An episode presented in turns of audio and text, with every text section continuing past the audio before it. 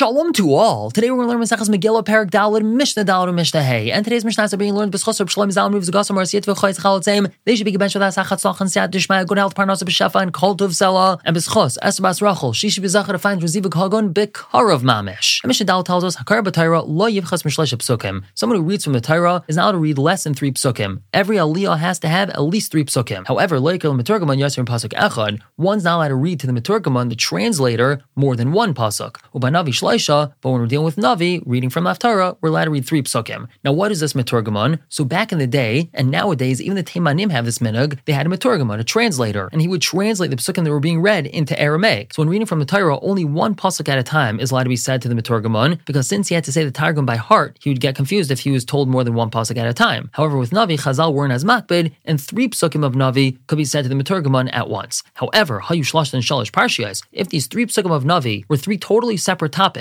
even though they're in a row, Echad Echad, so then he's only allowed to read one pasuk at a time. The Mishnah continues listing differences between Torah and Navi. Medalgan b'Navi ve'em medalgan b'Torah. We're allowed to skip to different topics in different places in Navi, but not in Torah. And va'ad kamahu medalig, how much is he allowed to skip? Ad kadesh as much as possible, as long as the Maturgamon didn't stop. Meaning he's allowed to roll to a different place in the Navi, as long as the Maturgamon is still translating the psukim that he told him. But if he's still rolling the Navi, and the Maturgamon already finished translating, so then that's going to be Tircha the Tzibur, and everyone's going to be waiting for him, and that's not proper. Moving on to Mishnah Hey, Hamafter Benavi, the one that got the Haftarah, the one that's reading the Haftarah, who Paras al Shema, he gets to be Paras al Shema, like we explained two Mishnahs ago. Who Arvil Teva, he also gets to daven for the Amud, which means he gets to say Chazar Sashatz. V'hu says Kapov, and he gets to do Berachas Kohanim, and it's a big machleikas what exactly this means. V'im Katan, but if he's a Katan, and we know a Katan under bar mitzvah is allowed to read from Navi, Avivai Rabbi al Yadai, so then his father or Rebbe, they daven for the Amud instead of him, because obviously he can't lead the Amud because he's a Katan. We're going to stop here for the day. We'll pick up tomorrow with Mishnah Vav and Zayin, continuing to talk about a Katan. For now,